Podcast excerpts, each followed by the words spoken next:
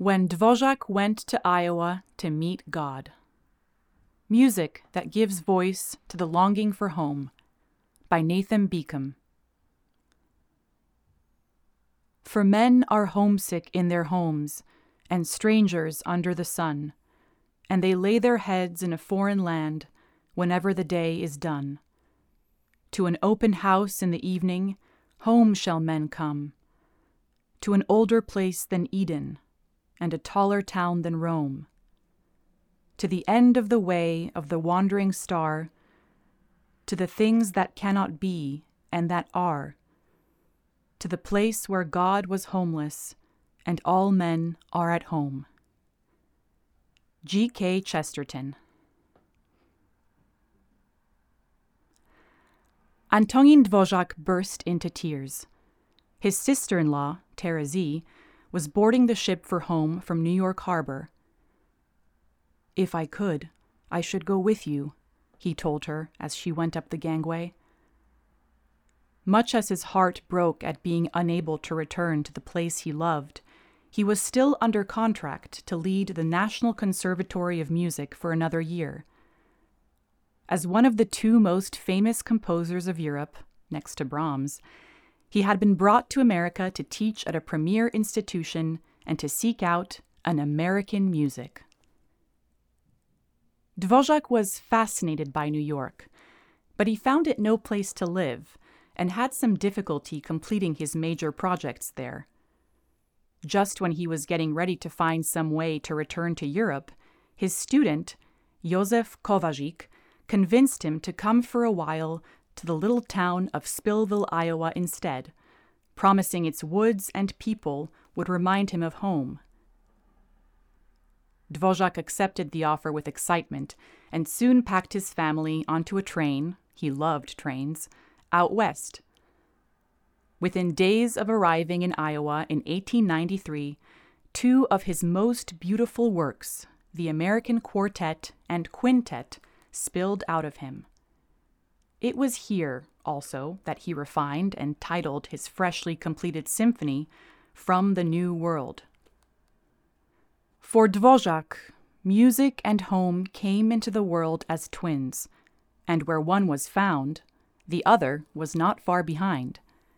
He was famous in Europe for writing music evocative of Bohemia, but he was not a sentimentalist. His music especially the music he made in America, dealt with the joy of home, but equally with the universal human feelings of loneliness, estrangement, and longing for a place to fit in. These feelings came especially alive during his summer in the Midwest, and through his journey to Iowa that year, we can learn something about the nature of that fundamental longing and about music's power to console it. Ultimately, for Dvořák, music was a way of knitting our souls back together with the world and the God who first composed it. West. One of the first things that struck Dvořák about Iowa was its emptiness. If he had come looking for the cheerfulness of home, what he found was this expanse of prairie, this sea of grass and grain that went on forever. It is wild here, he said, and sometimes very sad.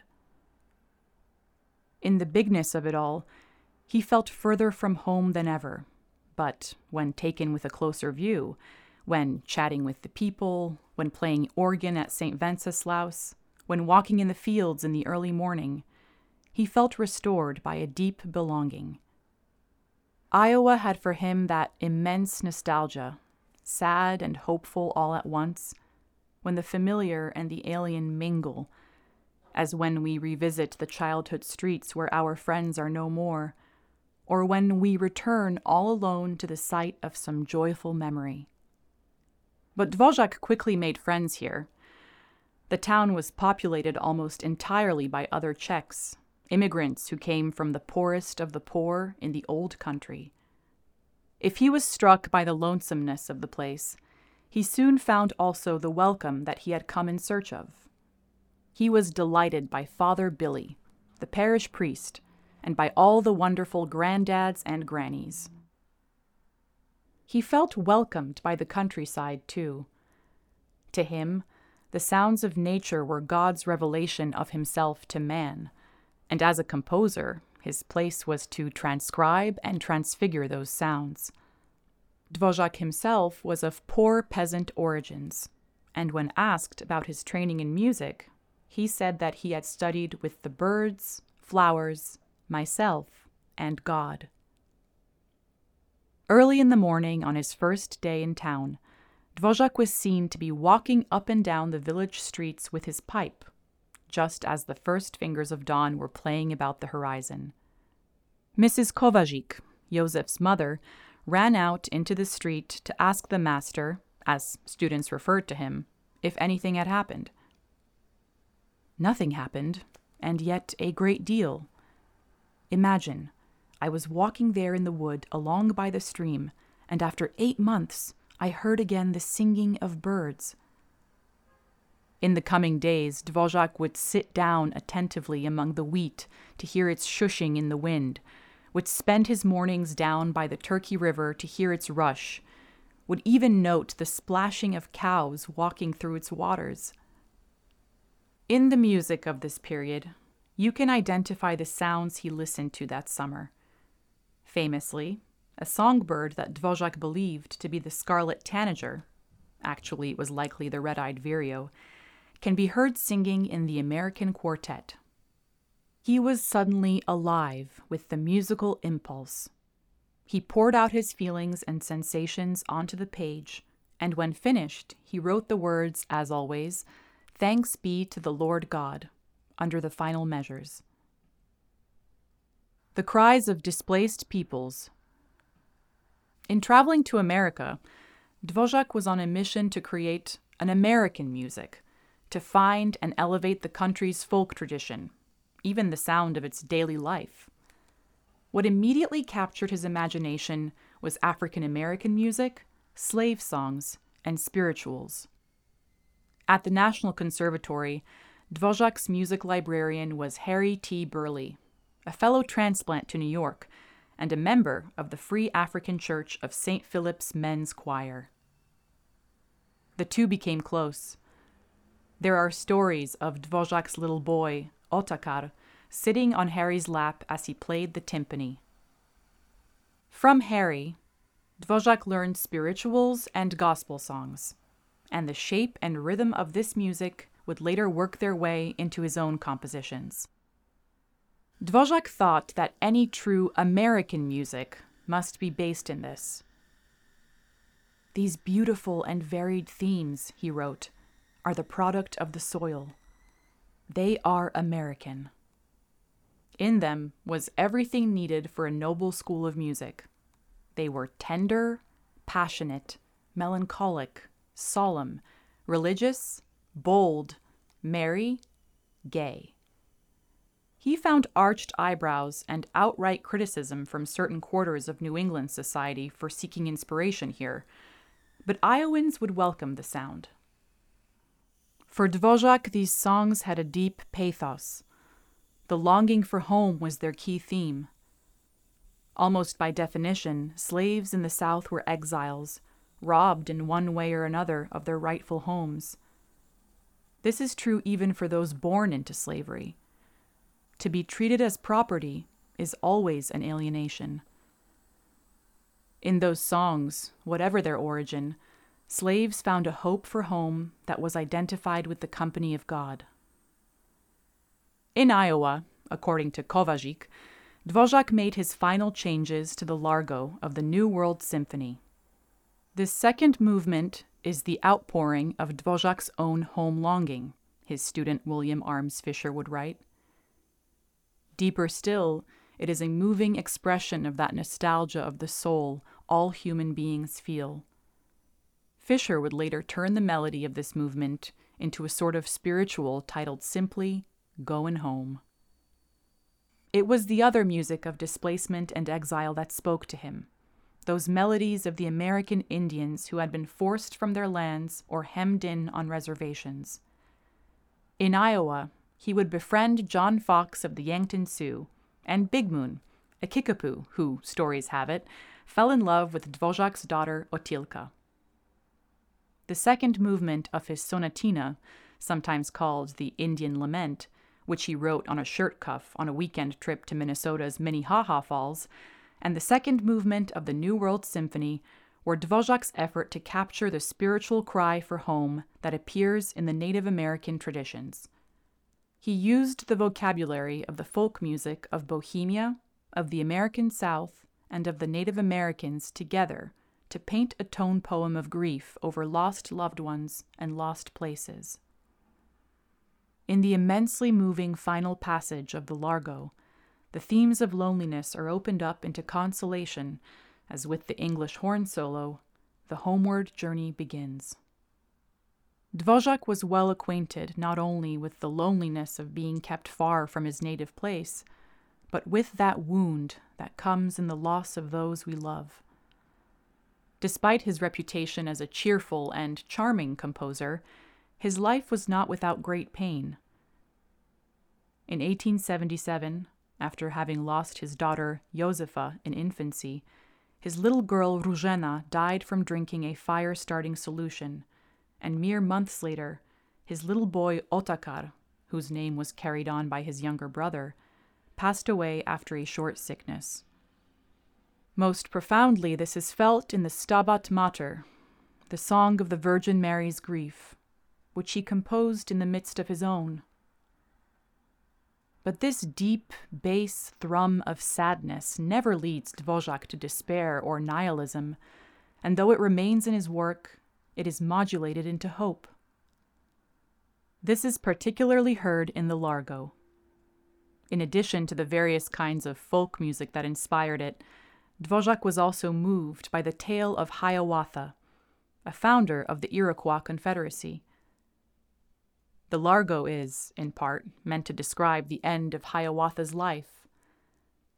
The old chief, weary from a life of labor, loss, and ardent service to his people, sits on the shores of the great sea water and faces his own final homegoing. In the plaintive echoes of the English horn, we can imagine Hiawatha, a little afraid, a little sad, but dimly hopeful as he hears the call of the Spirit across the waters. And with the final bass notes of the movement, we can picture him fading with his canoe into the horizon, toward the borders of eternity, to the definitive home place.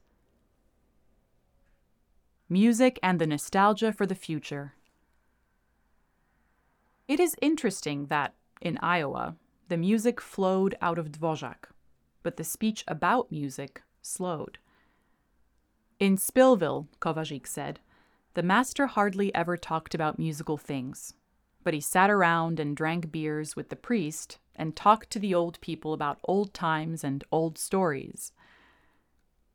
When it was time to return to the city, he confessed he was very happy in Iowa, save for the summer heat that he and his children had grown to love Father Billy and the people in the town, and that it should remain one of their happiest memories.